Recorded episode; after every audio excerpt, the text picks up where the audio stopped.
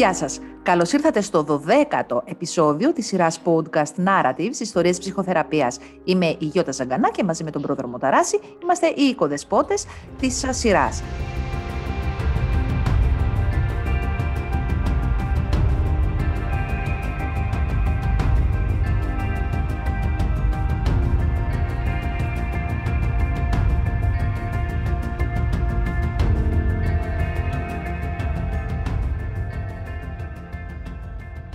Μαζί μας στο σημερινό επεισόδιο είναι η Παντελίνα. Έχουμε συνδεθεί μαζί της μέσω Zoom, γιατί η Παντελίνα είναι στην Κύπρο και έχει να μας πει μια εξαιρετική ιστορία. Ε, εσείς δεν τη βλέπετε, μόνο την ακούτε, αλλά έχω να σας πω ότι είναι ε, μια πολύ, πολύ, πολύ χαμογελαστή κοπέλα. Καλώς ήρθες, Παντελίνα. Ευχαριστώ, καλά σας βρήκα. Καλώς ήρθε, καλώς ήρθε. Έχουμε γίνει διεθνείς πια. Κύπρο, Ολλανδία, με μια επαρχία μιλάγαμε τώρα.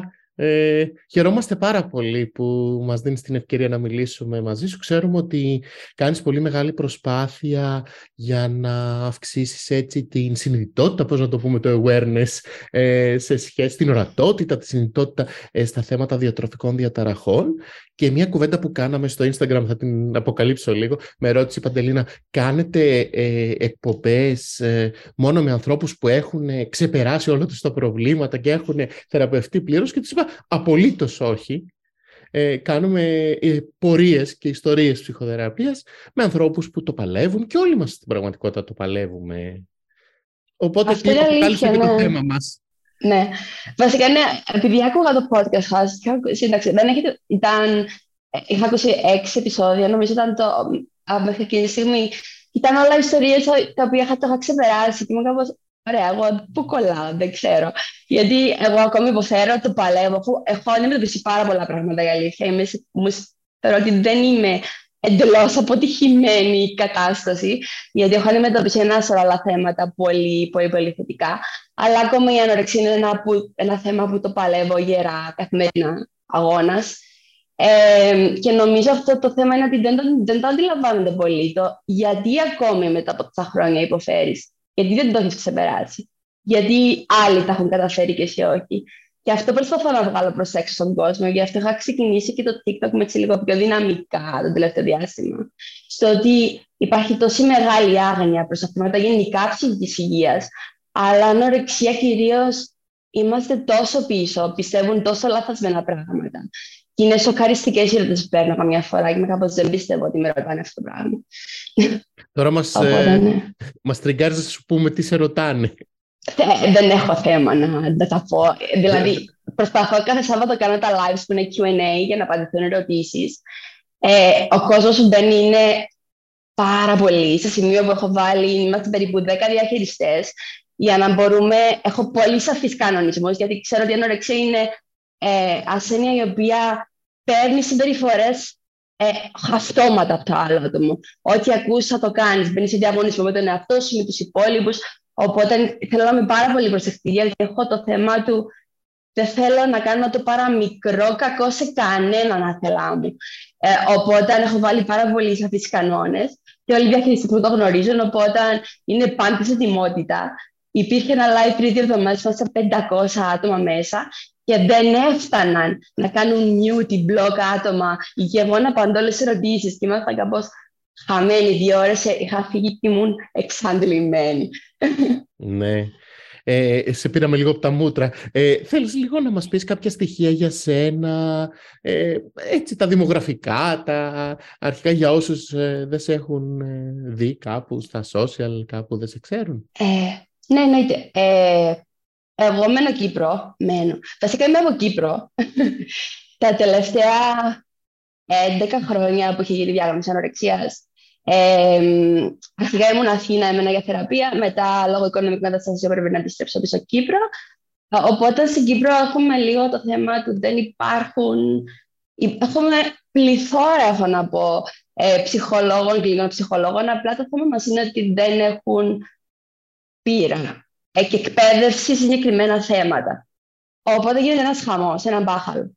Ε, και η ανορεξία, κάτι που ο κόσμος δεν το αντιλαμβάνεται, είναι ότι εκτός από τα ψυχικά μας θέματα, έχουν, έρχονται τα επακόλουθα που είναι η κατάσταση του ατόμου. Οπότε αναγκαστικά πάρα πολλές φορές να έχει στείλει η κυβέρνηση μας στο εξωτερικό για νοσηλίες. Οπότε πήγαινε έρχομαι. Είμαι Κύπρο, αλλά και όχι τόσο. ε, οπότε αυτό. Έχω, είχα ξεκινήσει το TikTok σαν το 2020, όπως όλοι μας. Ήταν απλά ε, το black humor μου που δεν καταλαβαίνω πολλές φορές το κάνω. Οπότε το TikTok ήταν πολύ άμεσος τρόπος, γιατί με καταλάβαιναν οι περισσότεροι, αφού αυτό είναι το στόχος του. Και απλά δεν είχα κάποιο σκοπό. Ήταν απλά να περνάει η ώρα μου όταν ήμουν σε νοσηλίες, να νιώθω καλά, να βρίσκω ανθρώπους που είναι, έχουν τα θέματα με μένα και καταλαβαίνουν. Και ξαφνικά φέτος ε, που έχω μείνει και το περισσότερο διάστημα Κύπρο, ε, είχα έρθει από την Αγγλία με το περιλέμιο που ήταν για τις αγορές αναπηρίες. Γιατί αυτό στην ουσία το φοράς σε δημόσιους χώρους και λέει στους υπόλοιπους Λοιπόν, ε, έχω αυτή τη... Δεν λέει ποια όρατη αναπηρία είναι, αλλά απλά ξεχωρίζουν ότι έχεις αόρατη αναπηρία και στο πίσω μέρος της καρτελίτσα γράφει τι χρειάζεται το άτομο και σε περίπτωση άμεσα ανάγκες ποιο να ειδοποιήσει. Αυτό όμως στην Κύπρο ήταν κάτι εντελώς άγνωστο. Δεν υπήρχε. Μόνο σε αεροδρόμια υπήρχαν. Και όταν είχε συμβεί ένα περιστατικό σε ένα πολύ μεγάλο πολυκατάστημα, ε, είχε συμβεί ένα περιστατικό, το φορούσα και δεν μπορούσαν να γνωρίσουν τι ήταν για να με βοηθήσουν. Όταν επανήλθα εντελώς πλήρως και μπορούσα να επικοινωνήσω, τους είπα: Αφορά αυτό και αυτό κάνει. Και μου είπαν: Κάνε κάτι να το γνωρίσει ο κόσμος. Είχα κάνει το πιο απλό. Μπήκα στο TikTok και έκανα ένα βιντεάκι, το οποίο μέσα σε μια νύχτα το είχα κάνει Κυριακή απόγευμα. Μέσα σε ένα βράδυ, είχα ξεκινήσει Δευτέρα πρωί, με είχα ειδοποιήσει δημοσιογράφη, ένας σωρός κόσμος, έχει γίνει viral. Και ξεκίνησα, ήμουν κάπως σοβα. Ωραία. Ξεκινώ, παίρνω και από Έλληνες και από Κύπριους. Οπότε, αν πρέπει να αλλάξει λίγο το content μου, ξεκίνησα να κάνω λίγο ευαισθητοποίηση του γεγονότος για να μάθει ο κόσμος τι είναι όλο αυτό και τι περνώ και γενικά πώς είναι στην πραγματικότητα να ζεις με αυτή την πάθηση. Νομίζω και στην Ελλάδα ο όρος ε, αόρατη αναπηρία δεν, δεν είναι πάρα πολύ, ε, δεν ξέρω, ε, ένα κάτι που έχουν ακούσει οι άνθρωποι ή που μπορούν να καταλάβουν ένα καρτελάκι τι μπορεί να σημαίνει. Και εγώ από την Παντελίνα το ακούω πρώτη φορά. Ομολογώ. Το πιστεύω. Να σας πω γιατί. Γιατί όταν είχε ξεκινήσει όλο αυτό, εμένα με ακολουθούσε η εταιρεία. Το κίνημα ξεκίνησε από την Αγγλία, που είναι το Sunflower Lanyard, ονομάζεται. Ε, και με, με, με, ακολουθούσαν γιατί είχα κάνει βίντεο απλά τυχαία που το φορούσα στην Αγγλία. Και όταν γίνανε όλο αυτό, το κατάλαβαν ότι είχε γίνει ένα τεράστιο μπαμ. Αρχικά με ευχαρίστησαν και μετά μου είχαν στείλει μήνυμα μέσα στο Instagram και μου είχαν πει ε, ξέρεις, αν χρειάζεσαι οποιαδήποτε βοήθεια, αυτό είναι το email μας. Και είχα την παράσταση, δηλαδή όταν έβγαινα στην τηλεόραση που με είχαν καλέσει ή στις εφημερίδες ή τίποτα, ήταν πίσω μου πάντα και είχα πολύ, ήταν πολύ ευχάριστο το γεγονός αυτό. Και μετά είχα μάθει γενικά ότι η Κύπρο υπάρχει μόνο στο αεροδρόμιο της Λάρνα και της Πάφου και Ελλάδα δεν υπάρχει καθόλου. Δηλαδή, αεροδρόμια που υπάρχουν σε όλες τις χώρες, κυρίως Ευρώπης, αλλά είναι γενικά στον κόσμο. Κύπρο και Ελλάδα είμαστε πίσω περισσότερα από όσο οποιοδήποτε άλλες χώρες. Ειδικά Ελλάδα. Και τα σχόλια που έπαιρνα από Ελλαδίτες στο TikTok μου ήταν ότι τι είναι αυτό, ας πούμε. Δηλαδή, γιατί να θέλω να το κάνω αυτό, γιατί να ταπελώσω τον εαυτό μου. Αλλά στην ουσία δεν είναι ταπέλωμα, είναι απλά μια βοήθεια, γι' αυτό προσπαθώ να κάνω δεν το βγάζω για να πω, ξέρεις, έχω ανόρεξια, κοιτάξτε με, ή βάζω ολόκληρη την ταμπέλα στον εαυτό μου, είναι μπορεί να πάθω αυτό, αυτό θέλω να κάνεις όταν πάθω αυτό. Μα σαφώς, σαφώς. Ε, ε, δεν μας είπες την ηλικία σου. Ε, είμαι 32. Ωραία. Ε, αυτό όμως, ναι. Βασικά είναι μια πολύ κοινή ερώτηση που μου κάνουν. Τι ηλικία έχω και από τις χρονές όπως είχα πει λίγο πίσω στο TikTok είναι ότι δεν λέω αριθμούς και σαφώς η ηλικία είναι ένας αριθμός. Ε, μέσα από τις νοσηλίες που έχω κάνει, έχω δει τόσα πράγματα και ακούσει τόσα πράγματα. Και είναι πάρα πολύ σοκαριστικό το ότι ένας απλός αριθμός στην ηλικία μπορεί κάποιος να το πάρει και να το κάνει τεράστιο και να το παλεύει να φτάσει σε αυτό που είσαι εσύ, στην ηλικία που είσαι εσύ. Οπότε, αν, αν προσέξεις λίγο στα, στα βίντεο μου και στα live που κάνω στο TikTok, είναι δεν λέω ηλικία. Θέλω να ναι. ξέρω γιατί με ρωτάς τόσο επίμονα. Ας μην μιλήσουμε λοιπόν για αριθμούς. Ας ναι. μιλήσουμε για το χρονικό διάστημα, δηλαδή πόσο πίσω, πότε, πότε ξεκίνησε Ε, πότε ήρθες αντιμέτωπη πρώτη φορά με το θέμα της νευρικής ανορεξίας. Ε, ναι, λοιπόν, ε, όπως είχα πει, είχα έρθει Ελλάδα ε, γιατί είχα περάσει από ένα ιατρό συμβούλιο στην Κύπρο γιατί δεν, ε, δεν είναι, βασικά ήταν το θέμα του ε, δεν μπορούσα να κρατήσω δουλειά αρχικά, οπότε χρειαζόμουν το βοήθημα που δίνει η κυβέρνηση. Βασικά γιατί δεν είναι η κυβέρνηση, είναι η Ευρωπαϊκή Ένωση που το δίνει. Απλά περνάμε τη κυβέρνηση ε, που έχουν όλες οι χώρες. Και στο πρώτο ιατρό συμβούλιο που είχα πάει, που είμαστε και εντελώς άγνοια ότι θα συμβεί, είχαμε πάθει ένα τεράστιο σοκ. Γιατί εκτός ότι, επειδή έχω χάσει θέμα με αυτοτραυματισμού και απόπειρες από πολύ μικρή, εκτός ότι με είχε βάλει ολόκληρη να γδυθώ μπροστά σε 7 άλλους γιατρούς, ε, μου είχε πει ευθέω, ξέρετε, δεν φύγεις από την Κύπρο, σε τρία χρόνια, σε τρεις μήνες ο πολύς, είσαι θα είσαι νεκρή.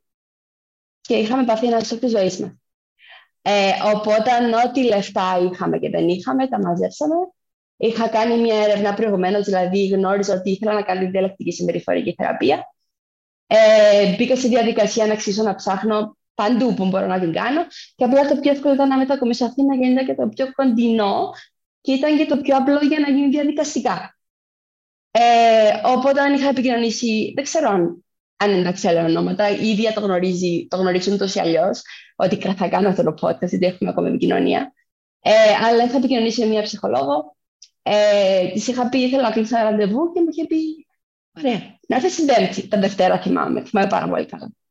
Ε, αμέσω εισιτήριο, πήγαμε Αθήνα και εντάξει, υπήρχε μια διαδικασία που εντάξει, δεν κάνεις τίποτε παρορμητικά στη διαλεκτική, είναι ένα από τα κυρία θέματα. Οπότε, μπαίναμε, μπήκαμε στη διαδικασία να έρχομαι μία φορά το μήνα επί τέσσερις μήνες, νομίζω ήταν. Και μετά, ακόμη σε επίσημα Σεπτέμβριο, ξεκίνησα κανονικά τη θεραπεία μου, μόνιμα πλέον στην Ελλάδα. Ε, δεν είχα διάγνωση ανορεξίας τότε.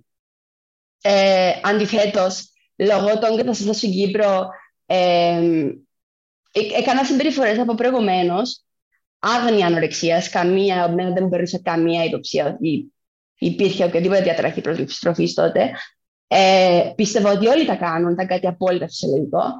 Ε, και ε, μπαίνω σε θεραπεία για άλλους λόγους και ξαφνικά, επειδή στην Κύπρο εδώ με φορτώνει ένα σωρό φάρμακα, τα οποία δεν ήταν βοηθητικά σε μένα, αντίθετα στην Ελλάδα μου είχαν πει αυτά τα φάρμακα τα δίνουμε σε παππούδες. Δεν κάνουν για σένα και δεν έχει νόημα να τα παίρνεις. Οπότε με σταμάτησα. Ε, είχα πάρει πάρα, πάρα πολλά κιλά και απότομα από τα φάρμακα. Ε, και όταν το σταμάτησα και συνέχισα τις συμπεριφορές που έκανα και με το, τα, το mindset, βασικά, ε, πώς είναι στα ελληνικά, η ολόκληρη σκέψη. Την οτροπία. Το, ναι, ναι, απολογούμε τα μπερδεύω ελληνικά, αγγλικά, κυπριακά, ναι, όλο αυτό. Ε, ολόκληρο αυτό ήταν ότι ε, επακολούθησα στο ξεκίνησα να χάνω βάρος και πάρα πολύ γρήγορα. Ε, αρχικά έγινε διάγνωση άτυπης ανορεξίας, αλλά στην πορεία μέσα σε λίγους μήνες γίνει ανορεξία καθαρή. Οπότε, ναι, λες αυτό ότι... είναι... Mm-hmm. Ε, ε, ε, λες, Παντελίνο, ότι πριν από τα θέματα της ανορεξίας είχες και άλλα θέματα που σε απασχολούσαν, θέματα ψυχικής υγείας, ε; Ναι, ναι.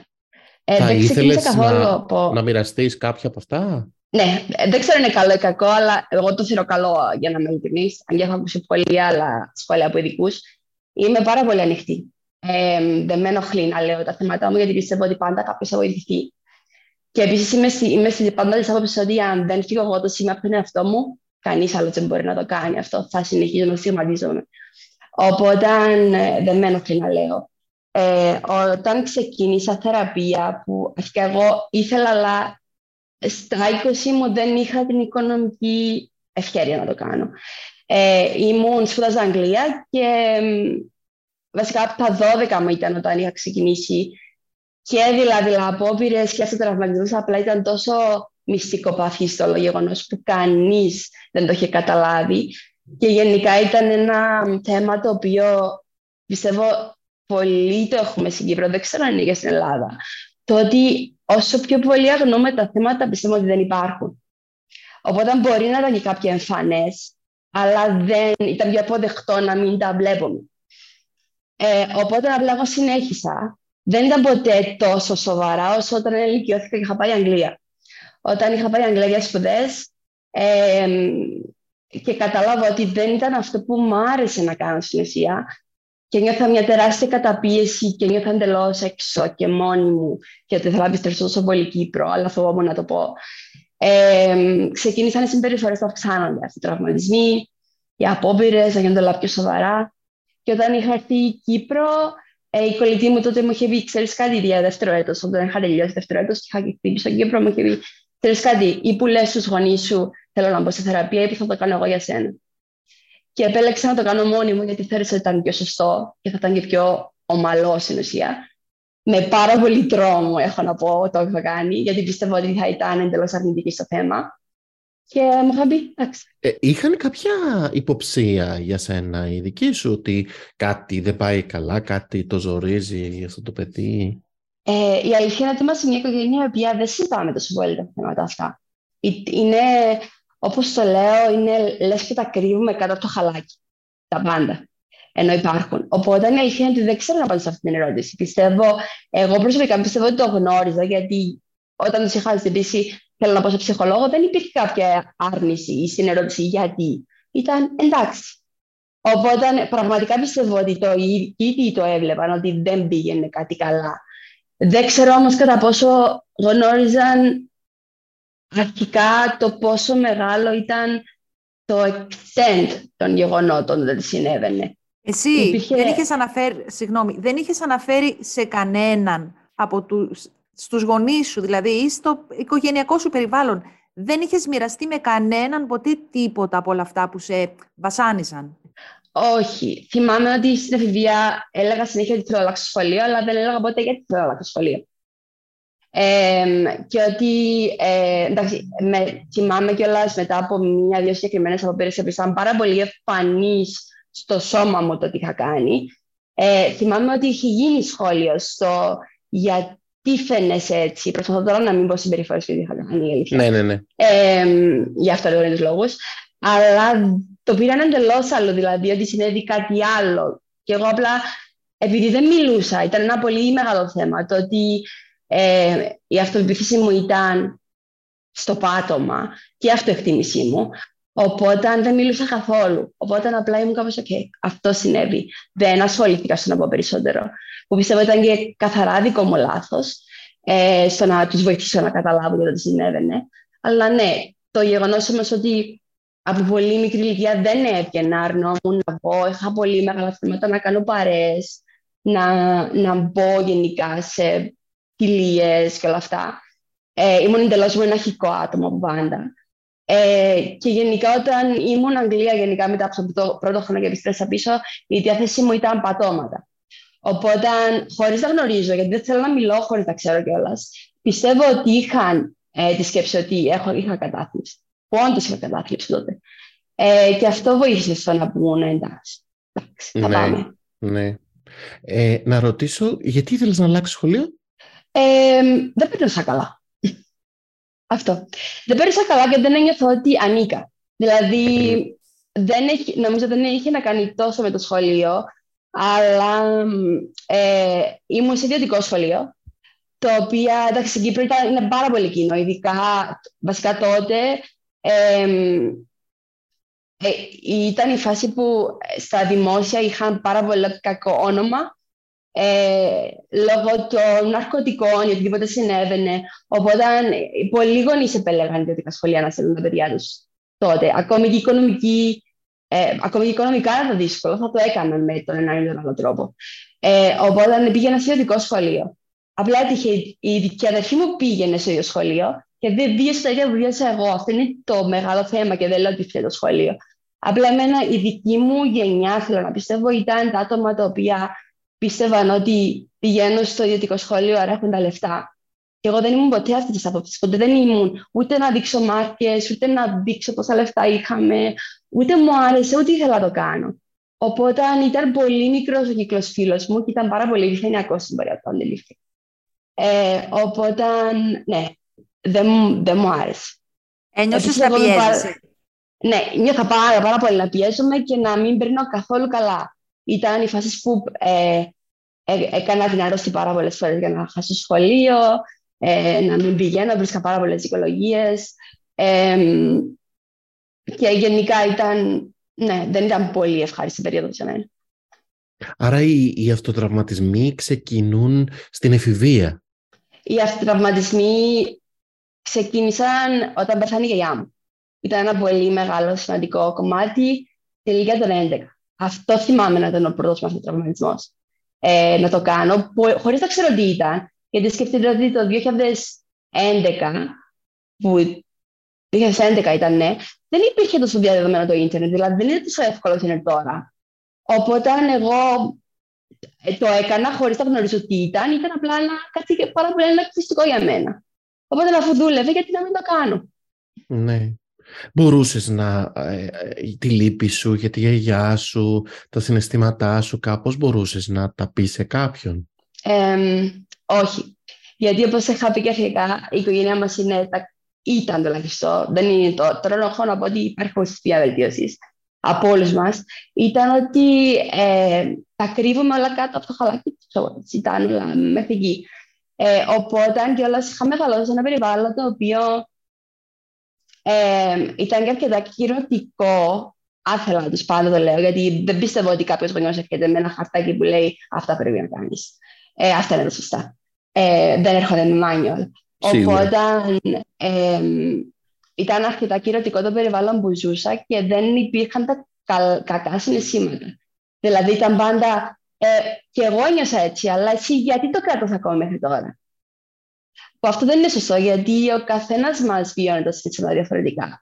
Δηλαδή, μπορούμε να περάσουμε το ίδιο γεγονός και κάποιο ένα άτομο να είναι εντελώς προβληματικό και σε άλλο άτομο να περάσει την επόμενη μέρα. Οπότε, ναι, αυτό ήταν ένα που δεν ήταν πολύ καλό, αλλά από όταν δεν εξέφραζα ιδιαίτερα τα συναισθήματά μου. Ήταν απλά να δείχνω πάντα ότι είμαι χαρούμενη, ότι είμαι καλά, ότι όλα είναι μια χαρά. Και από μέσα μου να ζω τον εφιάλτη, δεν ξέρω το εξήγησα ναι, Γιατί το ναι. έκανες αυτό; Ποιο; Το να Επειδή, ναι, ήταν αυτό. Σου, γιατί φοβόσου να ήταν όλα αυστηρά, δηλαδή πέρα από, την, από το σχολείο υπήρχε αυστηρότητα και στο σπίτι σου, φοβόσου να μήπως σε, δεν σε καταλάβουν, μήπως σε, σε, σε θεωρήσουν υπερβολική. Γιατί το έκανες αυτό, γιατί κλεινώσουν έτσι; Ε, η αλήθεια δεν, δεν θυμάμαι πολύ τα παιδικά μου χρόνια, να βγει αλήθεια. θυμάμαι από ένα σημείο και μετά. Αλλά από ένα σημείο και μετά θυμάμαι πάρα πολύ έντονα το σπίτι να είναι ένας χαμός. Δηλαδή, πολλές φωνές. Πολύ, ε, δεν πρέπει να νιώθεις έτσι, δεν, ε, δεν είναι σωστό, πρέπει να κάνεις αυτό. Υπάρχει μια τεράστια σύγκριση. Οι άλλοι στην ηλικία σου κάνουν αυτό, οι άλλοι, ε, τα ξαδέρφια σου είναι, έχουν αυτούς τους βαθμούς, είναι, κάνουν αυτό το πράγμα. Εσύ γιατί, γιατί, γιατί, γιατί, το συνέχεια όλο αυτό.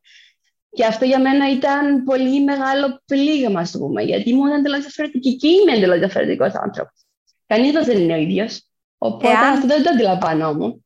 Εάν μου επιτρέπεις, ε, ε, ναι. το, θα το πω εγώ επειδή σε βλέπω και ίσως όσοι ακούνε δεν σε ξέρουν, ε, εσύ έχεις μια καλλιτεχνική φιγούρα, μια καλλιτεχνική φυσιογνωμία. Δεν ξέρω πρόδρομα αν συμφωνείς. Ναι, ναι, ναι. Ε, ε, είναι πιο αρτιστικά, ας πούμε, η, αυτό δεν, δεν, ναι, αυτό δεν το, δεν το πίστευα και δεν το γνώριζα. Ε, δεν ξέρω, εμένα μου ακούγεται αστεία ακόμη αυτή η ιστορία. Αλλά ε, πάντα ήξερα ότι ήθελα από πάντα. Από πάντα. Ένα λόγο που δεν μου άρεσε και στο σχολείο που πήγαινα κιόλας, αυτά που είχα πει προηγουμένως, ήταν το γεγονός ότι όταν είσαι σε τρίτη γυμνασίου, έπρεπε να επιλέξεις μαθήματα για τα επόμενα τρία χρόνια για να πάρεις στην ουσία την κατεύθυνση, ας το πούμε, που δεν ονομάζεται κατεύθυνση στο δικό μας σχολείο, γιατί ήταν για να πάρεις τα A-levels, για να πας Αγγλία στην ουσία. Ε, το δικό μας σχολείο ήταν καθαρά λογιστική, οικονομικά, τέτοια θέματα. Και εμένα δεν μου άρεσαν αυτά. Και επέλεγα, ήθελα πάρα πολύ να ασχοληθώ με ανθρώπους, πάρα πολύ ανθρωπιστικά πράγματα. Οπότε επέλεξα τα πιο άκυρα στην ουσία μαθήματα που είχαν να κάνουν με λογιστική και οικονομικά που, που πρόσφερε το σχολείο.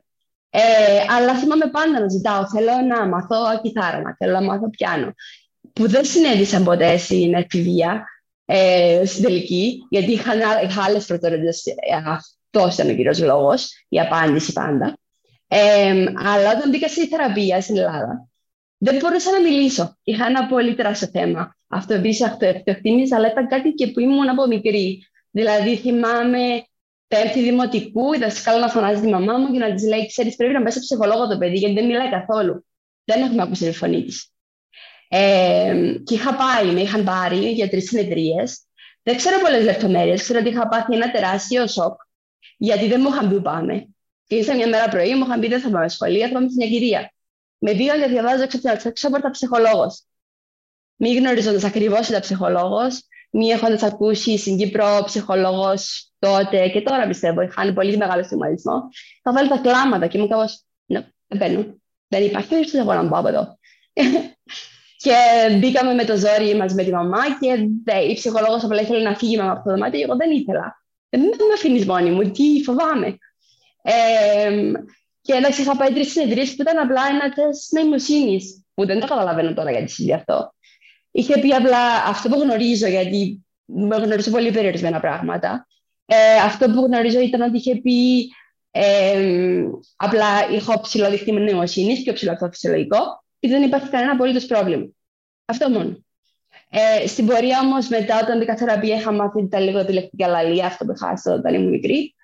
Το οποίο μετά στο σχολείο είχε αναπτύξει κοινωνική φοβία και αυτό ήταν ένα κύριο θέμα. Έχοντας έχω έρθει Αθήνα, η γλώσσα για μένα ήταν ένα τεράστιο θέμα γιατί πήγαινα αγγλικό σχολείο, ζούσα Κύπρο, οπότε τα ελληνικά για μένα ήταν λίγο άγνωστα. ε, οπότε ήμουν σε ένα τεράστιο άγχος. Μέχρι και τώρα η θεραπευτρία μου μου λέει ήσουν ένα, ήσουν λες ίσως ένα ψάρι έξω από το νερό, έτρεμες ολόκληρη. Και δεν μπορούσα να μιλήσω. Και ο τρόπος μας ήταν να ξεκινήσω να ζωγραφίζω. Ε, με έβαζε να κάνω ζωγραφιές και να τις διαβάζει στην ουσία όσο μπορούσε. Δεν ήταν αυτός ο, αυτό το σκοπό της, αλλά αυτό κάναμε. Και ανακάλυψα και ότι όντως μ' αρέσει και μπορώ να το κάνω. Δεν το πίστευα όμως στην αρχή. Όλοι μου έλεγαν είσαι καταπληκτική, αλλά πίστευα ότι το στερεοτυπικά. Δεν ξέρω τι μπορεί, είναι οικογένεια, είναι φίλοι, είναι η θεραπευτριά μου, τι θα μου πούν. Δεν είναι αυτό.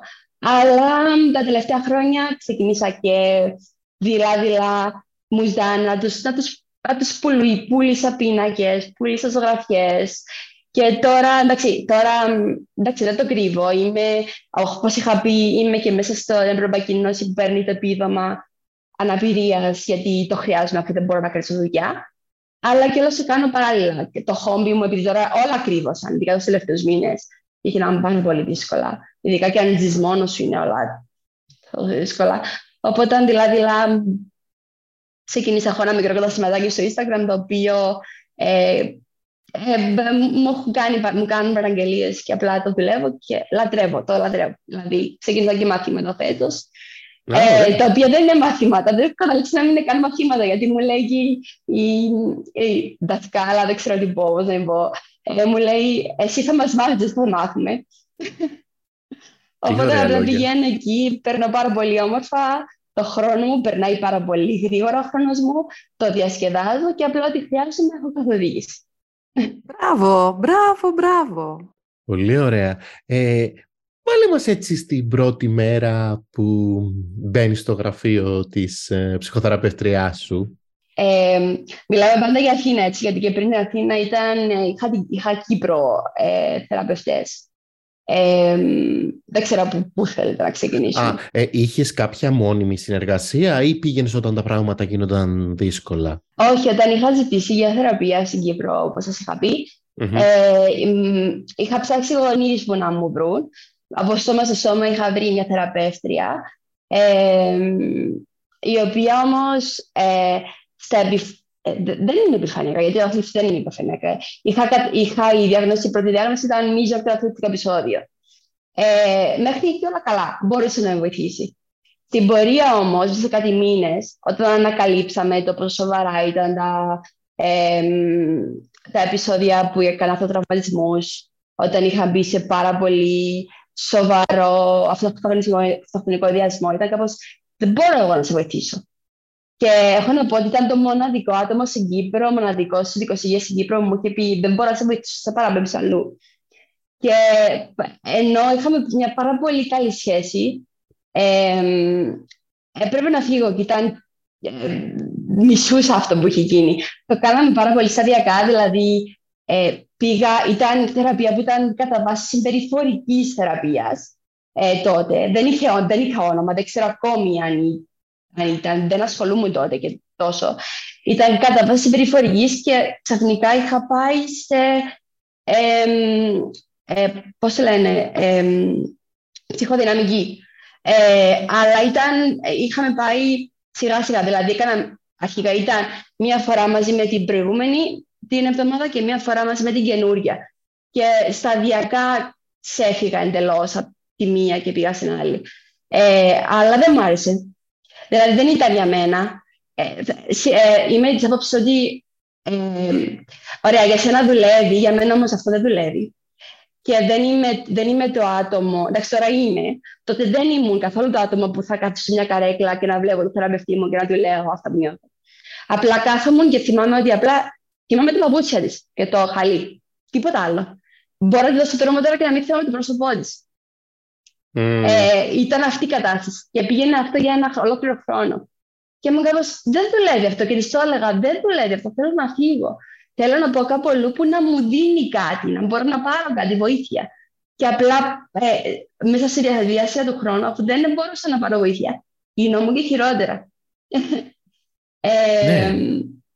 Οπότε ε, είχα ψάξει κιόλας εγώ για αυτοτραυματισμούς, για απόπειρες, τι, τι είναι η σωστή θεραπεία και είχα καταλήξει από μόνη μου στη διαλεκτική, πριν ακόμη γίνει όλο αυτό με το σε τρεις μήνες θα πεθάνεις στην Κύπρο. Οπότε από πριν έψαχνα θεραπείες. Και είχαμε μπει στη διαδικασία ε, για Αμερική να επικοινωνήσουμε, για διαλεκτική. Ε, ναι, ήταν πάρα πολύ ακριβό το κόστος, δεν υπήρχε περίπτωση να γίνει αυτό. Ε, και όταν έγινε αυτό και έπρεπε άμεσα να φύγω από Κύπρο, ε, βρήκαμε αυτά στην Αθήνα. Και έγινε αυτό. Ε, ε, σκεφτόμουν, ναι. Παντελίνα, όση ώρα μιλάγες ότι ε, το να πας να στηθείς απέναντι σε έναν ψυχολόγο και να ξεκινήσεις να μιλάς, ε, αν μπορούσες να το κάνεις, δεν θα χρειαζόσουν και θεραπεία. Δηλαδή, εσένα το ναι. σύμπτωμά σου αυτό ήταν, ότι δεν είχες, κάπως, δεν είχες μεγαλώσει με λόγια για να περιγράφεις τη στενοχώρια σου, τη θλίψη σου και όλα αυτά. Αν πήγαινες εκεί και έλεγες, λοιπόν, είμαι τρομερά λυπημένη και θυμωμένη και ενοχλημένη και αυτά, ε, θα σου έλεγε ευχαριστώ πολύ, γεια σας, είσαστε μια χαρά. Αυτό. Αυτό ακριβώς. Επίσης, κάτι που δεν γνώρισα τότε, ενώ ασχολούμουν αρκετά με την ψυχολογία, και ήξερα κιόλας ότι ήθελα να γίνω ψυχολόγος από πολύ μικρή. Βασικά ήταν ή ψυχολόγος, ήθελα να γίνω ή ήθελα να γίνω λειτουργό, τα οποία απορρίφθηκαν λίγο πριν πάω για σπουδές για διάφορους λόγους. Ε, και όταν, όταν είχα έρθει τέλος πάντων στην πρώτη μου ψυχολόγο στην Κύπρο, είχα εκφράσει ότι θέλω για ψυχολόγο. Δεν γνώριζα όμω απολύτω τίποτα. Με βοήθησε ναι, με να μπω σε, σε, πρόγραμμα, σε πανεπιστήμιο για ψυχολογία, που δεν μπορούσα να το εκφράσω μέχρι τότε, ε, αλλά δεν γνώρισα θεραπείες. Οπότε όταν είχα μπει εγώ στη ψυχοδη... ψυχανάλυση, ψυχοδυναμική, ούτε καν, μέχρι σήμερα δεν ξέρω ακριβώς τι ήταν αυτό που έκανα. Κάτι που δεν βοηθούσε καθόλου ήταν ότι δεν μου μιλούσε, δηλαδή να μου πει ότι αυτό που νιώθεις να με επικυρώνει τα συναισθήματά μου. Και ήταν κάτι πάρα πολύ σημαντικό. Οπότε από τη στιγμή που δεν υπήρχε αυτό, εγώ δεν μπορούσα να μιλήσω ακόμη περισσότερο. Οπότε ναι, δεν ήταν πολύ δύσκολα για μένα αυτό. Ε, είναι δύο, δύο δύσκολες συνθήκες, δηλαδή η μία με μία ψυχόλογο με την οποία έκανες σχέση ε, να σου πει δεν μπορώ να σε βοηθήσω και να σε παραπέμψει σε μία ψυχολόγο από την οποία δεν μπορείς να πάρεις ε, βοήθεια. Δύσκολη συγκυρία, όντως. Οπότε αυτό σε οδηγεί ε, στην επιδείνωση των συμπτωμάτων, καταλαβαίνω. Ναι, ναι, πάρα πολύ. Ε, και είχε βγει πάρα πολύ θυμό, νομίζω. Ήταν από τότε που ξεκίνησα πολύ θυμό, να εκφράζω το θυμό. Ε, βέβαια, τον, αρχικά τον εκφράζα πάνω από το θυμό και δεν το αντιλαμβανόμουν. Μετά όμως των συμπεριφορών, εκτό από αυτό το προγραμματισμός και άλλες συμπεριφορές που έκανα, και μετά ήταν ε, ε, να προσέξω. Δεν μπορούσε να μιλήσει κανείς. Είμαι θυμωμένη με τους πάντες. ε, ναι, βασικά με οικία πρόσωπα, γιατί όπως είπα δεν μιλούσα προς έξω σε άλλους. Ήταν πολύ δύσκολο. Οπότε ναι. Και μετά από πόσο καιρό από την... Ε, διέκοψες τη θεραπεία σου την επόμενη, διέκοψες τη συνεργασία σου με την ψυχολόγο αυτή; Ναι, ε, θα, θα, τα πω γιατί είμαι, αν, αν προσέξετε λίγο στο, στο TikTok μου, είμαι πολύ διαφανή στο τι λέω, γιατί πιστεύω ότι αν δεν τα πούμε αυτά που συμβαίνουν λάθος, δεν θα διορθωθούν ποτέ. Και στην Κύπρο κάνουμε πάρα πολλά λάθη στο θέμα υγείας. Και όχι μόνο ψυχικής υγείας, αλλά γενικά σε θέματα υγείας. Ε, Αφού όπως είχα πει και πριν, καταρχάς δεν πιστεύω στο να κάνουν να παραπέμψουν άλλο παρακάτω, που είναι εντελώς λάθος. Δηλαδή, στο ψυχείο ψυχολογία θα πας, σου πούνε 100 φορές, αν δεν μπορείς να βοηθήσεις τον άλλον, παρέπεψε τον παρακάτω, είναι, είναι μέλημά σου να το κάνεις. Ε, οπότε η δεύτερη ψυχολόγος δεν το κάνει ποτέ αυτό. Και όταν είχα πει, όταν είχα περάσει από το τέτοιο συμβούλιο, είχαμε βρει τη ψυχολόγο στην Αθήνα και της είχα πάρει τη Δευτέρα τηλέφωνο και της είχα πει: Ξέρεις, πρέπει να πάω στην Αθήνα, γιατί θέλω να ξεκινήσω να δοκιμάζω αυτό. Που το γνώρισα ότι το έψαχνα από πριν το ιατρό συμβούλιο και όλα στη διαλεκτική. Ε, μου είχε πει: ε, Ξέρεις, εγώ δεν μπορώ να συνεχίσω να δουλέψω μαζί σου. Από τη στιγμή που θα πας κάπου αλλού, θα πας κάπου αλλού. Και της λέω, μα αφού δεν μπορεί να μα αφήσει να κάνω αυτό, γιατί ήταν σαφή οδήγηση από την Αθήνα, ότι θα συνεχίσεις τη θεραπεία σου μέχρι να μπεις full time μαζί μας στο Σεπτέμβριο. Αφού μια φορά την εβδομάδα θα πήγαινα και ήταν καθαρά να πάρουμε ιστορικό, να είμαστε σίγουροι ότι δεν είναι παρορμητικό αυτό που θα κάνουμε, σίγουροι ότι δουλεύει αυτό και μου αρέσει. Ε, και δεν το δεχόταν. Οπότε αναγκαστικά ε, ήταν κάπου θυμάμαι τελευταία φορά που με στο τηλέφωνο. Και ήταν λίγο πριν πω, δεύτερη φορά νομίζω Αθήνα. Ε, Περισσότερο να σας πω ότι μετά από την πρώτη συμμετρία στην Αθήνα έχει αλλάξει την συμπεριφορά της εντελώς απέναντί μου. Εντελώς από εκεί μέχρι τον ουρανό, ε, που ήταν ήδη δύσκολο προηγουμένως και θα δείτε πώς έχει γίνει μετά για μένα. Ε, και όταν της είχα πει θα πω δεύτερη φορά, μου είχε πει ε, ξέρεις κάτι να πας, αλλά εγώ πιστεύω ότι αυτό δεν θα σε βοηθήσει. Θα κρατήσω το φάκελο σου εδώ, θα είναι εδώ και θα είναι ανοιχτός. Γιατί πιστεύω ότι θα επιστρέψεις και σε μένα μια μέρα. Και ήμουν κάπως. Τι είναι αυτό τώρα; Το και ακόμη το λέω, πιο... και το είχα πει και τότε. Τι είναι αυτό; Το πήρε Συγγνώμη, λίγο μετά από τόσο καιρό. Μετά από Ήταν ένας χρόνος. Ένας χρόνος ακριβώς. Οπότε είχατε προχωρήσει στο μεταξύ σας. Καθόλου. Συγγνώμη. Λέω, ήταν ένα διάστημα που είχατε προχωρήσει το μεταξύ σας και το θεραπευτικό και το. Δεν ξέρω πώς το βλέπει αυτό, αλλά εγώ δεν, μετά όταν γνώρισα τη σημαίνει θεραπευτική σχέση, δεν ήταν αυτό. Για μένα ήταν ένας άγνωστος άτομος, στο οποίο πήγαινα μια, τα δύο φορές τη εβδομάδα και λόγω όχι μία. Δύο φορές τη εβδομάδα και απλά καθόμουν και τα πήρε τον ναι. άλλο από την τσέπη τους. δεν, δεν, είχα, δεν είχα πάρει τίποτα, απλά γίνομαι χειρότερα και για μένα πολλές φορές ήταν αγκαρία και δεν μ' άφηνε να κυρώνω συνεδρίες. Οπότε για κάποιο λόγο έπεσες πάλι σε αυτό το, το αναγκαστικό, σε αυτό που ήταν μια επιλογή που εσύ δεν την ήθελες, που ζοριζόσουν όπως στο σχολείο, αλλά έπρεπε να είσαι εκεί για κάποιο λόγο. Ναι, αλλά αυτό δεν το, δεν το βγαίνω όπως το βγαίνω στο σχολείο. Γιατί πίστευα ότι δεν γνώριζα το σωστό. Και αυτό ήταν κάτι. Δηλαδή πίστευα ότι αυτό έπρεπε να γίνει. Αυτό ήταν όλοι. Δηλαδή πρέπει θεραπεία και αυτό πρέπει να γίνει. Και αυτό είναι που βιώνουν. Και μου κάπω πώς σου λέει αυτό όμως; Το αντιλαμβανόμουν ότι δεν καταλάβαινα ότι κάτι, κάτι πάει λάθος. Δηλαδή, ναι. ναι. Αλλά επειδή από, από πάντα πίστευα ότι ο καθένας δεν είναι διαφορετικός. Το πίστευα και σε αυτό ότι, ξέρεις, οι άλλοι μπορούν να το κάνουν, αλλά εγώ δεν μπορώ να το κάνω αυτό. Ναι, και ξέρεις, εγώ νομίζω ότι επαναλήφθηκε και αυτό το σύμπτωμα του να συμπιέζεις ε, την ανάγκη σου. Ναι, ναι. ναι. την ανάγκη, την αποδοχή. Χρειαζόμουν αποδοχή. Οπότε αφού αυτό ήθελα να κάνουν οι άλλοι, αυτό πρέπει να κάνω. Ναι. Ε, και έχουμε την αίσθηση κάποιες φορές, εγώ το βλέπω, ότι ε, θα πάμε σε ένα ψυχολόγο και αυτό θα γίνει διαφορετικά. Είναι πολλές φορές ε, το βλέπω και με ανθρώπους που μου έχουν έρθει από άλλους ψυχολόγους, ε, ότι κάποιες φορές επαναλαμβάνεται αυτό που μας έχει τραυματίσει, μπορεί να επαναληφθεί ε, και στη θεραπευτική διαδικασία αν ένας ειδικός δεν είναι πολύ προσεκτικός να μην το, να μην το επαναλάβει. Ναι, και μετά η αλήθεια είναι ότι εγώ τουλάχιστον σαν Παντελίνα και σαν θεραπευόμενο, ε, ήταν εκεί που ξεκινήσα να χάνω την εμπιστοσύνη μου στους ειδικούς υγείας όλους. Και μέχρι σήμερα το λέω ότι δεν εμπιστεύομαι κανένα. Είναι πάρα πολύ δύσκολο να εμπιστευτώ γιατρό οποιασδήποτε ειδικότητας πλέον. Και εντάξει, ψυχολόγος δεν είναι γιατρός, ε, ως επί της ουσίας, όπως το λέμε, αλλά ε, πάλι έχω ένα πολύ μεγάλο θέμα. Και τώρα κιόλας μετά από την Αθήνα που επιστρέψα πίσω Κύπρο και γίνεται ένα μπάχαλο, μα συγγνώμη κιόλας, ε, είμαι, είμαι διάφανος άνθρωπος, το λέω. Γίνεται ένα μπάχαλο. Είναι έχω, αυτή τη στιγμή στην ομάδα μου είναι μόνο η προσωπική μου γιατρός που είναι η παθολόγος μου και η ψυχίατρός μου. Και είναι, η προσωπική μου γιατρός είναι αυτή που ξέρει τα πάντα για μένα.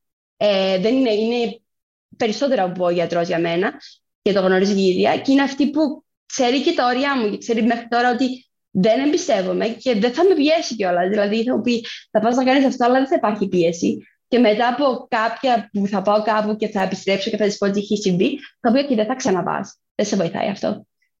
Και αυτό για μένα είναι τεράστιο. Δηλαδή, έχω κάποιον πίσω μου που με γνωρίζει πάρα πολύ καλά και επίσης, εκτός ότι με επικυρώνει, δεν ξέρω αν ξέρει αν το κάνει αυτό, ότι με επικυρώνει το συνέστημα μου και όλα αυτά που νιώθω, με βοηθάει κιόλας πάρα πολύ. Δηλαδή, δεν είναι ότι ε, ναι, ξέρεις, εγώ το νιώθω αυτό, αλλά είναι δικό μου θέμα. Δηλαδή, εγώ φταίω που το νιώθω αυτό. Είναι ότι όντως έτσι συμβαίνει.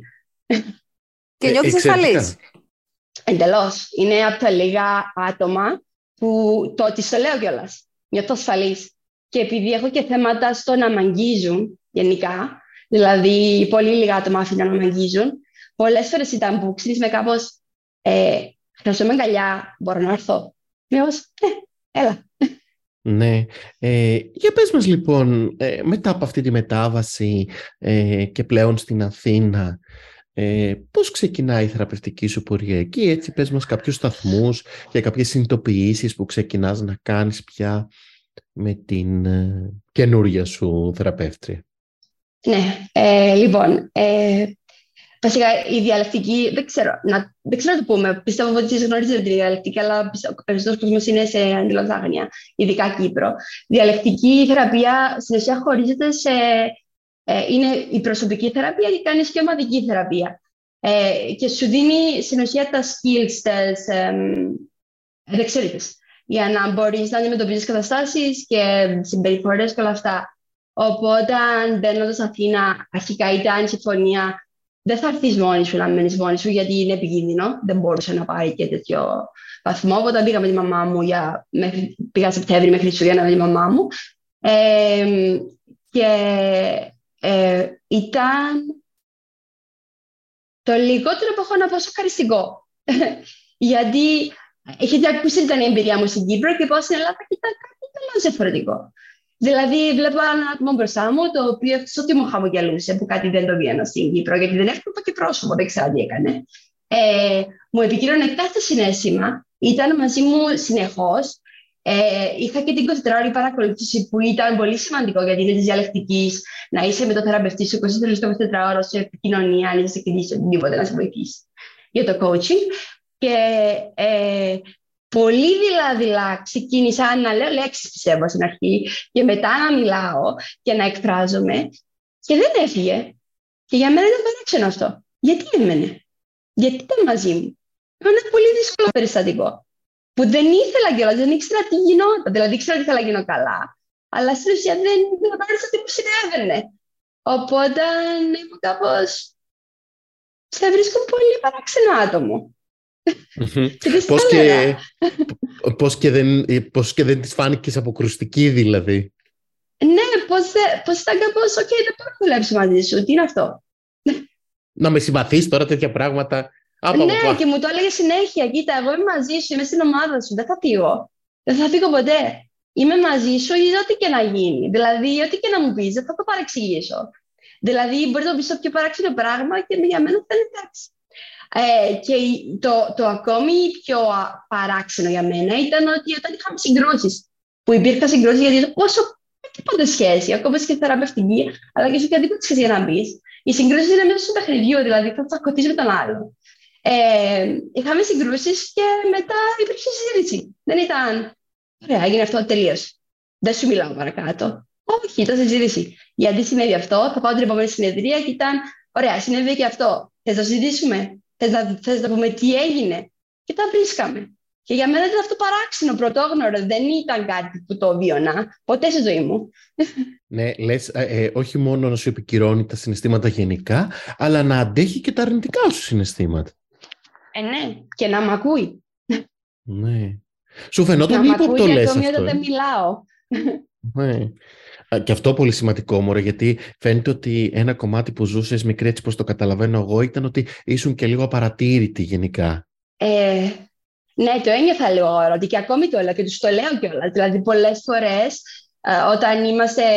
Βασικά, επειδή τώρα έμαθα, αναγνωρίζω συναισθήματα, κάτι που δεν ήξερα ε, να κάνω. Δεν ήξερα τι ήταν τα συναισθήματα, ποια ήταν τα συναισθήματα. Γνώριζα χαρά και λίγη, αλλά πέρα από αυτό ήταν και το άγχος, αλλά πέρα από αυτό Αυτά ήταν τα τρία για μένα. Δεν, δεν ήξερα κάτι άλλο. Ε, οπότε όταν ε, πλέον επιστρέφοντας πίσω Κύπρο μόνιμα, ε, έχοντας αυτοπεποίθηση, έχοντας φωνή κυρίως, ε, εκφράζω πλέον και λέω ότι νιώθω. Και όταν υπάρχουν έτσι θέματα λίγο, ε, κυρίως οικογένεια, κάτι, σου λέω, ξέρετε κάτι, νιώθω αόρατη, νιώθω ότι δεν είμαι κανείς, νιώθω ότι μιλώ του τείχου κάποιες φορές.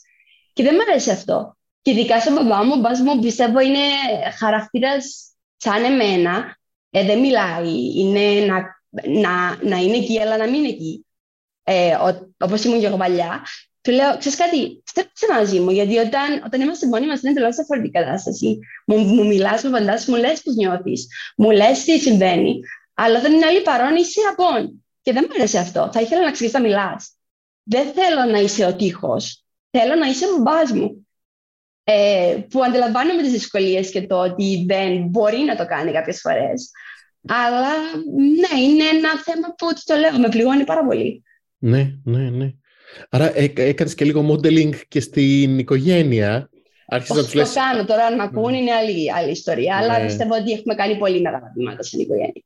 ναι. Ε, είναι πολύ σημαντικό αυτό που λες, διότι ξέρεις, ε, ε, και η δική μου η αντίληψη είναι ότι okay, στέλνεις έναν άνθρωπο στη θεραπεία. Αυτό δεν σημαίνει ότι το σύστημα ε, θεραπεύεται από μόνο του. Δηλαδή, στέλνεις ναι. έναν άνθρωπο στη θεραπεία, ε, δεν είναι αυτός ε, μόνο το πρόβλημα, αυτός και η λύση. Πάμε, τον πετάμε σε ένα θεραπευτήριο, όλο το σύστημα ε, επαναλαμβάνει τα ίδια πράγματα που έκανε και τον ξαναεντάσσουμε στο φτιαγμένο, διορθωμένο, διδομένο και όλα καλά. Όχι, αλλά αυτό που μου έχει μείνει περισσότερο από τη θεραπεία μου στην Αθήνα ε, και το είναι συνεχώς στο μυαλό μου μέσα από άλλα πράγματα. Δηλαδή το πιο μεγάλο είναι ότι κάτι, δεν μπορείς να αλλάξεις κανέναν αν δεν θέλει. Μόνο το αυτό σου μπορείς να αλλάξεις. Οπότε όλοι οι άλλοι μπορούν να μείνουν τα, το ίδιο αν το θέλουν αυτοί, αλλά εσένα δεν σε αφορά αυτό. Εσύ αλλάζεις αυτό που θες να αλλάξεις τον εαυτό σου και αν θες να αλλάξεις, θα αλλάξεις. Τώρα, αν οι άλλοι συνεχίζουν να σε πληγώνουν να κάνουν αυτά που θέλουν και να είναι αυτό που είναι, δικό τους πρόβλημα. Εσύ πρέπει να πάρει ένα βήμα πίσω. Όταν αλλάζεις εσύ όμως, αυτόματα, επειδή αλλάζει και η συμπεριφορά σου απέναντι στους άλλους, παρακινείς προς αυτή την αλλαγή. Δηλαδή γίνεσαι ο οδηγός της αλλαγής. Προσπαθείς, αλλά δεν το θέλει το άλλο, δεν θα αλλάξει το άτομο. Mm. Εννοείται, αλλά αλλάζουν οι ισορροπίες κάπως. Ναι. ναι. βασική αλλαγή για σένα, ας πούμε, πιστεύω, ήταν όχι το αν ο πατέρας σου ξεκινάει να σου μιλάει, ε, το ότι εσύ του το έπες. Αυτή ήταν η βασική αλλαγή, νομίζω. Αυτό είναι. Γι' αυτό είναι που με, ακόμη με... Ε, πώς το λένε στα, στα αγγλικά, είναι το... Ε, αυτό μου έρχεται λέξη τώρα. It amazes me, ας πούμε, τον εαυτό μου. με κάθε φορά. Το wow, το είπα. Το παρακινείς, να γίνει κάτι, ναι. ξέρεις, το, το παρακινείς να μιλήσει. Και εσύ που, ναι, επειδή ναι. έχεις διεκδικήσει για εσένα, και ξέρεις πως πλέον έχεις μάθει πως είναι να διεκδικείς για εσένα, ε, προσπαθείς να, να, να, να του δείξεις ότι μπορείς και εσύ να το κάνεις. Ναι, ναι, ναι. Και γενικά, τώρα πήρα με τον μπαμπά μου, αλλά δεν είναι μόνο με τον μπαμπά μου που το κάνω. Και με τη μαμά μου προσπαθώ να το κάνω και με την αδερφή μου το έχω κάνει πάρα πολλές φορές. Και είναι κάπως. Είναι εντάξει να νιώθουμε αυτό που νιώθουμε, είναι εντάξει να νιώθεις αυτά τα συναισθήματα. Δεν είναι κακά συναισθήματα. Μπορούν να υπάρχουν, αλλά να το εκφράζει. Δεν μαντεύω. Δεν μπορώ να ξέρω πώς νιώθεις ή τι σκέφτεσαι ή τι κάνεις. Αν δεν μου το πεις, εγώ πώς θα ξέρω να αντιδράσω, να σε βοηθήσω να καταλάβεις. Εντάξει, προσπαθώ. Αλλά μία είμαι ναι. και δεν είμαι και ψυχολόγος. ε, ε, άλλα έτσι, άλλες έτσι διαπιστώσεις ε, ή έτσι σημεία που φωτίστηκαν στην προσωπική σου θεραπεία, Παντελίνα; Ε, ναι, καταρχάς ότι ε, εκτός ότι αποδέχτηκα το ότι είμαι διαφορετική από όλους άλλους, ήταν ένα πολύ κύριο, ε, το ότι αναγνωρίζω συναισθήματα, αναγνωρίζω τι σημαίνει αγάπη, όταν, ήταν το πιο σακαριστικό για μένα και τι έχω να το λέω και νομίζω να το λέω για πάντα. Όταν μπήκαμε στο, στην θεραπεία που ήταν η ομαδική, στην ουσία ομαδική, εγώ, ναι, για μένα δεν ήταν ατομική, δεν ήταν ομαδική, ήταν ατομική, αλλά ήταν πάλι αυτό για, το, ε, ε, για τα skills και τις δεξιότητες. Έπρεπε να μάθουμε αναγνώριση συναισθημάτων. Και όταν με ρωτήσαν τι είναι αγάπη, εγώ δεν είχα ιδέα τι είναι σήμερα αγάπη. Και ακόμη και μέχρι τώρα είμαι κάπως, OK, okay, είναι πολύ σοκαριστικό για μένα αυτό. Ε, αλλά τεράστιο. Το ότι αναγνωρίζω πλέον το ότι νιώθω δεν είναι δεν ξέρω. Είναι αυτό νιώθω, αυτό εκφράζομαι και είναι εντάξει να το νιώθω. Και αυτό είναι πολύ τεράστιο. Και μετά στην ουσία αυτό που είχε γίνει, νομίζω ότι ούτε στο χρόνο θεραπείας. Ε, ότι η διάγνωση μου είχε γίνει σε μετατραυματικό στρες. Ε, πολύ, πολύ μεγάλο, να το πω, breakthrough στη θεραπεία. Ε, ότι έχεις αυτή τη διάγνωση. δεν το λέω τόσο πολύ, γιατί ε, είναι πολύ προσωπικά θέματα αυτά για να τα μοιράζεις τόσο εύκολα. Ε, αλλά και πολύ λίγοι έχω γνωρίζω σε λεπτομερώς τι έχει συμβεί και έχει γίνει. Αλλά όντως, ε, ε, αυτό βοήθησε στο να μπορέσω να καταλάβω γιατί έκανα κάποια πράγματα. Τους λόγους που συνέβαιναν και να μπορέσω να σταματήσω. Γιατί αυτό το τραυματισμό σταμάτησα μέσα σε 7 μήνες θεραπείας. Και ήταν σκηνή και κόβηκε, δηλαδή δεν είχα ξανακάνει αυτό που έκανα πριν. Και πλέον όταν το κάνω, είτε είναι όταν. Ε, πολύ, δεν είναι πλέον. Καταρχάς δεν ήμουν ποτέ παρορμητική. Κάτι που μου έλεγα στην Κύπρο και όταν πήγα να μου είπα, δεν είσαι παρορμητική, δεν υπάρχει αυτό το θέμα. Ε, και πλέον όταν είναι αυτοτραυματισμούς, που αν εξαιρέσουμε την ανορεξία, που πολλοί λένε ότι είναι αυτοτραυματισμό είναι ανορεξία, και καταλάβω που προέρχονται, αλλά είναι εντελώς διαφορετική διάγνωση, ας πούμε. Ε, όταν κάνω αυτοτραυματισμό, είναι όταν είμαι μέσα σε είτε αποσύνδεση είτε flashbacks. Δηλαδή, δεν καταλάβω τι κάνω. Δεν το κάνω επιτυχημένα, δεν το κάνω γιατί, όπως ήταν πριν, ε, δεν ξέρω πώς νιώθω και θέλω να νιώσω κάτι, οπότε θα κάνω αυτό. Ναι.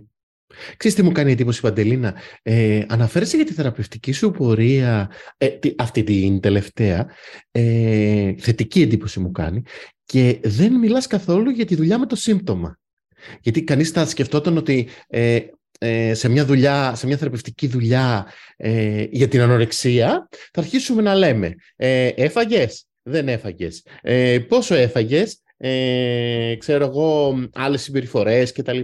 Ε, ε, ε, μου κάνει πολύ θετική εντύπωση που μιλάς για την δουλειά με την, για την ανορεξία σαν μια δουλειά για τα συναισθήματα. Και όχι για τις μπουκές, βρε παιδί μου πολύ, πολύ εύστοχη ερώτηση, έχω να πω. Γιατί μέχρι τώρα, ω πριν δεν λεπτά πριν κάνει αυτής την ερώτησης, δεν το είχα σκεφτεί καν. Δεν μου είχε περάσει κανένα στο μυαλό αυτό το θέμα. Δεν ήταν αυτονόητο για μένα ότι ναι, μπαίνεις σε μια θεραπεία, θα δουλέψεις τα, τα, θα δουλέψεις τα προβλήματά σου. Και δουλεύεις γερά. Αυτό δεν αντιλαμβάνονται πολύ. Ότι δεν είναι μπαίνω σε γραφείο ψυχολόγου και κάθομαι κάτω, ε, πάθαμε σε μια καρέκλα και περιμένω όλα να λυθούν είναι δουλειά που μπορεί να την κάνεις εσύ, εσύ, μόνο εσύ και αν το θες εσύ. Και είναι δουλειά εξαντλητική, δηλαδή θυμάμαι ένα παράδειγμα που ήταν ο μπας μου Αθήνα, ήρθε να με, θα με δει, πήγα θεραπεία και τον επίστρεψε και μου είπε τι σε έχει βάλει να κάνεις; Τι, τι, τι είσαι στα χωράφια ή στα στάνια. Γιατί έχουμε μια κρίση στην Κύπρο που όταν είναι ναι. κάποιος πάρα πολύ κουρασμένος, είναι λες και κρατάει το. Ε, Πώς το λέτε στα ελληνικά, και σκάβει. Ναι, το φτιάρει. Τι έχει να κάνεις. Εγώ αυτή είναι η εβδομάδα μου, κάθε εβδομάδα αυτό είναι. Δηλαδή δουλειά, δεν είναι, δεν πάω να παίξω. ε, αλλά ναι, καταρχάς να διορθώσω είναι ότι η διάγνωση ανορεξίας έχει έρθει πολύ πιο μετά. Οπότε αρχικά δεν έκανα δουλειά για ανορεξία. Ε, ναι. έκανα δουλειά για αυτοτραυματισμό και για απόπειρες. Και για τα συναισθήματά mm. μου. Και για να αναγνωρίσω όλα αυτά, να μιλήσω, να αυτοποιητησή μου. Ε, και μετά μπήκε η ανορεξία. Δηλαδή, η ανορεξία μπήκε γερά, γερά, ενώ, ενώ είχα ανακαλύψει συμπτώματα συμπεριφορές, είχα κάνει ακτή για τον 9. Εντάξει. Ναι. Ε, yeah, και εγώ τα θεωρούσα αυτονόητο, τι όλα τα κάνω. Δεν, όταν η γεριά ανορεξία μπήκε στη ζωή μου όταν είχε γίνει διάγνωση με τραυματικούς στρες και ξεκινήσαμε να συζητάμε. Γιατί ήταν, όπως λέω και πάντα, από την γνωρίζει κάποιος, η ανορεξία είναι αμυντικός μηχανισμός για να αρχίσεις. Οπότε με το ε, δύσκολες συζητήσεις, δύσκολα συναισθήματα, δύσκολα πάντα, έπρεπε να βγουν κάπου αλλού. Αφού δεν έκανα αυτά στου άλλου προορισμούς, έπρεπε να τα βγάλω κάπου αλλού. Φαγητό, γυμναστική, ε, συμπεριφορές άλλες. Ναι, ναι. Σκέφτομαι ότι πολλά από τα συμπτώματα που σε επέδεψαν και σε δυσκόλεψαν αφορούν το σώμα. Ε, ναι. Σκέφτεσαι κάτι γι' αυτό, έχεις κάνει κάποια σκέψη; Τι θέλω να πω, κάποια συμπτώματα, ας πούμε, κάποιους ανθρώπους ε, αφορούν ο, ε, σε σκέψεις, σε πολύ έντονες. Άλλους ανθρώπους ε, σε αγωνίες, άλλους ανθρώπους σε συμπεριφορές. Ε, ξέρω εγώ, εντάξει, και συμπεριφορές μπορεί να έχουν αυτά που σε επιδεύουν. ακούω κάπως ότι περιστρέφονται γύρω από το σώμα αυτά τα θέματα. Πολύ ωραία ερώτηση. Πολύ γερή ερώτηση. Ευχαριστώ για τη μάσα. Λοιπόν, ε, ναι, βασικά ε, η ανορεξία, όπως γνωρίζουμε όλοι, είναι ότι έχουμε λαθασμένη εικόνα του σώματός μας. Ε, αλλά η αλήθεια είναι ότι σε μένα, σε μένα αυτό δεν ήταν θέμα. Δεν ήταν ποτέ βλέπω τον εαυτό μου στον καθρέφτη και βλέπω κάποιον πουλί. Εκτός το, το γεγονός ότι ήμουν κάποτε. Αλλά αυτό δεν ήταν θέμα της ανορεξίας. Ε, βλέπω τον εαυτό μου και το είμαι και μισώ το σώμα μου όταν είμαι κλιμποβαρή. Δεν μ' αρέσει.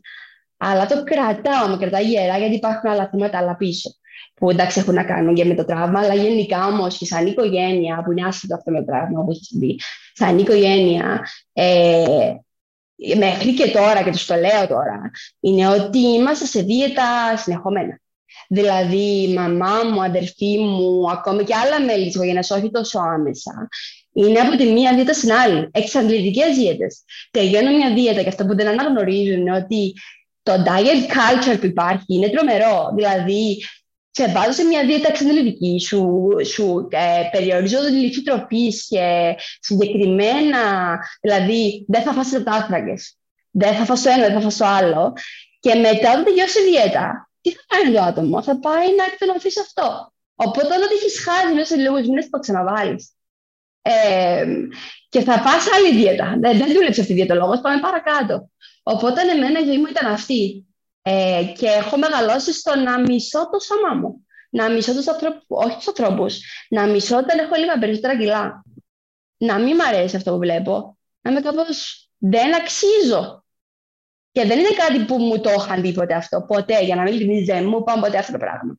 Ε, αλλά μεγαλώνοντας σε ένα σπίτι το οποίο είναι συνεχόμενα, μη φας αυτό, μη φας το άλλο, αυτό δεν κάνει καλό. Υπάρχουν και σε καλές τροφέ. Ε, γνώριζα αυτή την ηλικία του 12, γιατί είχα πέσει για το λόγο στα 12 και, ήταν, ε, και μου είχε μάθει την εφερμίδα. Τι είναι κακή ή κακή τροφή, τι σε παχαίνει και τι όχι. Ε, να, να, να ξέρω να διαβάζω το αμάκρυ πίσω από κάθε συσκευασία. Γιατί να γνωρίζει ένα 12χρονο αυτό; Και ένα 12χρονο που δεν χρειάζεται να χάσει κιλά κιόλας. Ναι, ναι, ναι. Ε, ε, Εδώ... Λες πάρα πολύ, σημαντικά, πάρα πολύ σημαντικά πράγματα. Εγώ χαίρομαι πολύ που ακούγονται όλα αυτά, διότι ε, ε, ε πάρα πολλοί άνθρωποι ζορίζονται με αυτό το πράγμα. Δηλαδή μου έρχονται παιδιά 15 χρονών που στο έλεγα λίγο και στην κουβέντα που κάναμε με, από το Instagram, ότι μου έρχονται ναι. αγόρια ας πούμε που ε, λένε «Α, δεν έφαγα τις αρκετά, αρκετά γραμμάρια πρωτεΐνης σήμερα ε, και δεν θα είμαι αρκετά δυνατός» και μετράνε αυτό που λες, τις συσκευασίες, την πρωτεΐνη και, και είναι και αυτό ένα θέμα. Έλα Γιώτα μου, συγγνώμη, σε διέκοψα. Ε, εγώ ε, πραγματικά θέλω να πω ότι ε, θαυμάζω το λόγο αφενός το λόγο της Παντελίνας, πολύ θαυμάζω το λόγο της, ε, θαυμάζω την προσπάθειά της και τον αγώνα που έχει κάνει, γιατί έχει κάνει αγώνα για να μην χαθεί στο στρόβιλο της νευρικής ανορεξίας. Μπήκε, αλλά βγαίνει από αυτό. Ε, και επίσης σκέφτομαι όση ώρα λες όλο αυτό, ξέρεις, το κομμάτι με τις εξαντλητικές δίαιτες, με, τη, με την εικόνα, ας πούμε, ότι ε, χρειάζεται να κοιτάμε τον εαυτό μας στον καθρέφτη, είναι σκληρό αυτό. Χρειάζεται να κοιτάμε τον εαυτό μας στον καθρέφτη και μας απαγοητεύει ότι δεν είμαστε αρκετά ψηλές, δεν είμαστε αρκετά αδύνατες, δεν έχουμε τα πανύψηλα πόδια. Δεν είμαστε οι χαρούμενες και οι χαμογελαστές περσόνες του Instagram. Δεν είμαστε τα πρότυπα της τέλειας γυναίκας. Αυτό είναι ένα σκληρό στερεότυπο που το αντιμετωπίζουν κυρίως οι, οι γυναίκες, βέβαια και τα αγόρια, γιατί πλέον με την ε, έξαρση της εικόνας και της πληροφορίας και όλο αυτό στα social. Είναι μια διαστρέβλωση το τι είναι υγεία, το τι είναι ευτυχία, το τι είναι ε, ωραίο σώμα. Υπάρχει μια απόλυτη διαστρέβλωση, πιστεύω, και, και μια εικόνα η οποία δεν ανταποκρίνεται στην πραγματικότητα. Ε, και θέλω να σου πω αλήθεια, ε, συγχαρητήρια. Ευχαριστώ πάρα πολύ. Είναι πολύ όμορφο κομπλιμέντ αυτό. Ε, ναι, δεν, δεν, δεν, ξέρω. Βασικά, εντάξει, έχω κάνει πάρα πολύ σκληρή δουλειά με τον εαυτό μου, ε, γενικά στη θεραπεία μου, αλλά και όταν επιστρέψα Κύπρο, η συνειδητοποίηση ήταν ευχαριστική στο τι συμβαίνει και γενικά. Επειδή πλέον όταν ερχόμενη πίσω Κύπρο, αντιλαμβανόμουν πολύ περισσότερα πράγματα από ό,τι γνώριζα πριν πριν φύγω. Και επίσης ήταν και το ψυχείο μου στη μέση που έκανα την ψυχολογία, οπότε γνώρισα και άλλα πράγματα. Και εμένα ο χαρακτήρας μου τελειοθυρία, τελειομανία, που είναι και σύμπτωμα τη ανορεξία αυτό, ε, δεν με αφήνει να. Δια... Ήταν κάτι που μου το έλεγαν και οι καθηγητές στο πανεπιστήμιο. Αυτό έχεις να μάθεις. Δεν χρειάζεται να το παίρνεις περισσότερο. Αλλά εμένα δεν με είναι αυτό. Δηλαδή, μπορεί να έκανε εργασία και να ήταν. Θέλω οποιοδήποτε θέμα, για παράδειγμα, και να διαβάζει μια λέξη, να βάζω τι είναι αυτό; Και να ξεκινήσω αυτή τη λέξη και να διαβάζει ένα σωρό άλλα θέματα περί ψυχολογίας και να μάθαινα και άλλα πράγματα.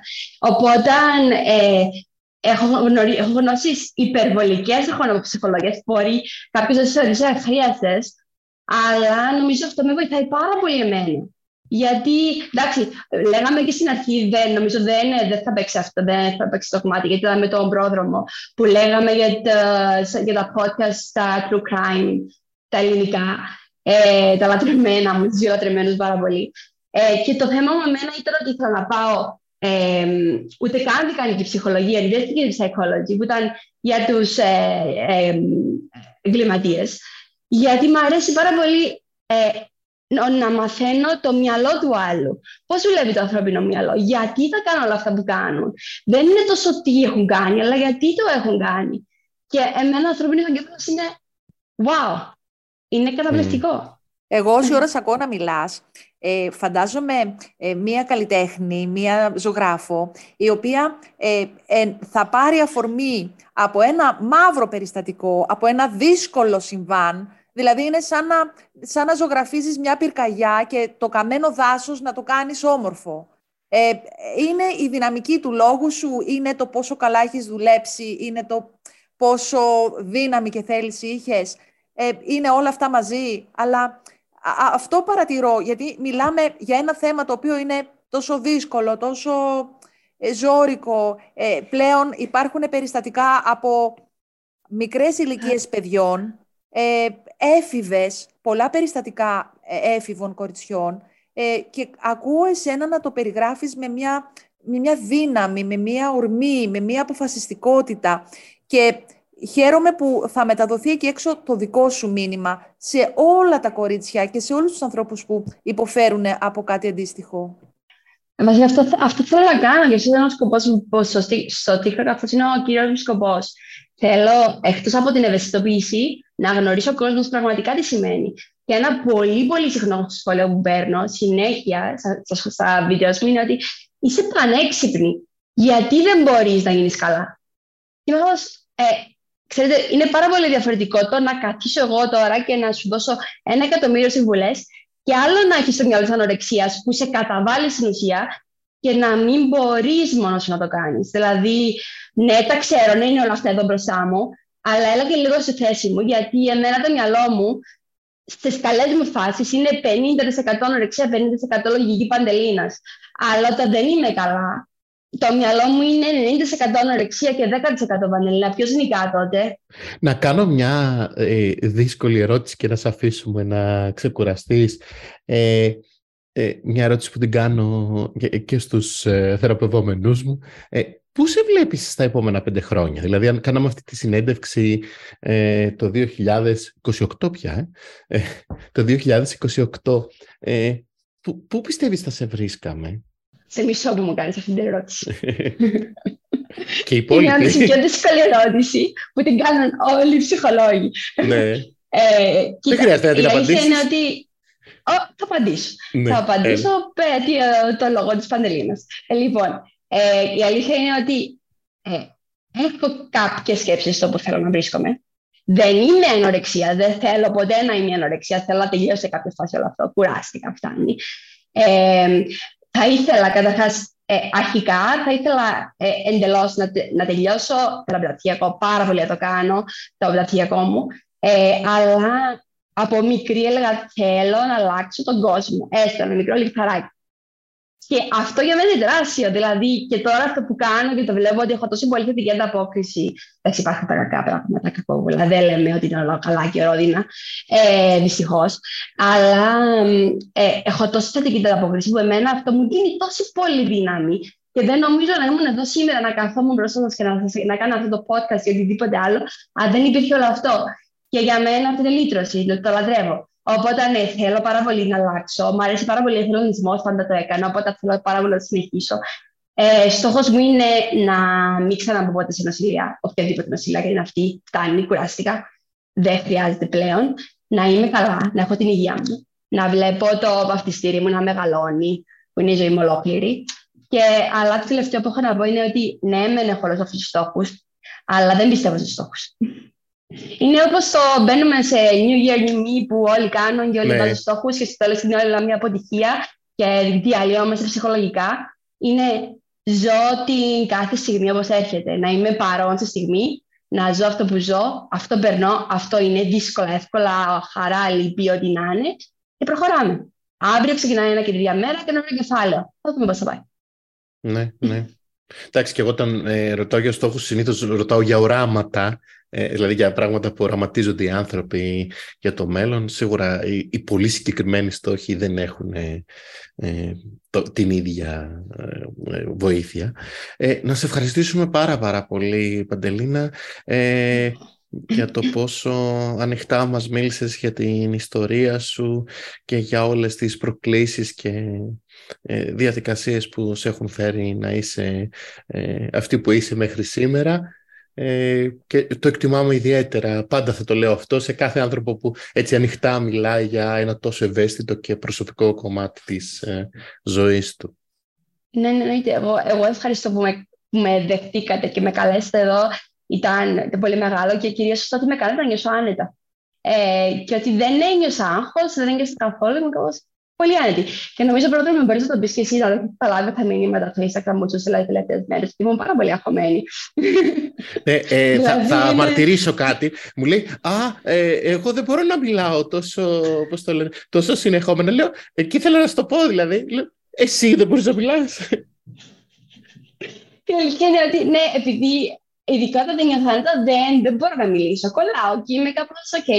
Και όπως, όσο, όσο είχα δει χθες, η εφρά διαλόγου είναι πολύ διαφορετική στην Κύπρο από την Ελλάδα. Και το βλέπω και σε μικρά παιδιά και με κάπως. Πώς; Δηλαδή, κάνεις, βλέπω ας πούμε, στην τηλεόραση και είναι ένα παιδί, ας πούμε στην Κύπρο που κάνουν όλα αυτά τα. Ξέρω εγώ, πηγαίνουν στα μόλ και κάνουν ερωτήσεις, ας πούμε, τυχές. Και βλέπω ένα παιδάκι 7 χρονών και ερώτη, κάνουν την ίδια ερώτηση και το, το, Κύπρι, το Κύπριο παιδάκι θα απαντήσει με μία λέξη και ε, ένας Έλληνας απαντήσει με ολόκληρη παράγραφο. Και είμαστε όλοι κάπως. Πάω. Πάντως εσύ, εσύ τις βρήκες, τις βρήκες τις λέξεις για τη ζωή σου. Δεν ξέρω αυτό ήθελες να πεις Γιώτα. Ναι. Αυτό ακριβώς ήθελα να πω ότι ε, οι λέξεις όλες αυτές που χρόνια καταπίεζες και δεν είχες τώρα είναι ένα κύμα και είναι ένα κύμα αισιοδοξίας και ένα κύμα λύτρωσης για πολλούς ανθρώπους. Ε, σε ευχαριστούμε πολύ πολύ πολύ. Ε, καλή συνέχεια σε ό,τι κάνεις που θα είναι σίγουρα ε, εξαιρετικό ε, και στις νέες πρωτοβουλίες που θα πάρεις και εύχομαι να πάρεις ποτέ ε, και να, να συνεχίσεις να είσαι έμπνευση και δύναμη για πολύ κόσμο γιατί χρειαζόμαστε ανθρώπους σαν και σένα. Ευχαριστώ πάρα πολύ. Ευχαριστώ. Ωραία, σε ευχαριστούμε. Ήταν το 12ο επεισόδιο της σειράς Podcast Narratives. Σας ευχαριστούμε πολύ για την ακρόση και τα καλύτερα έρχονται.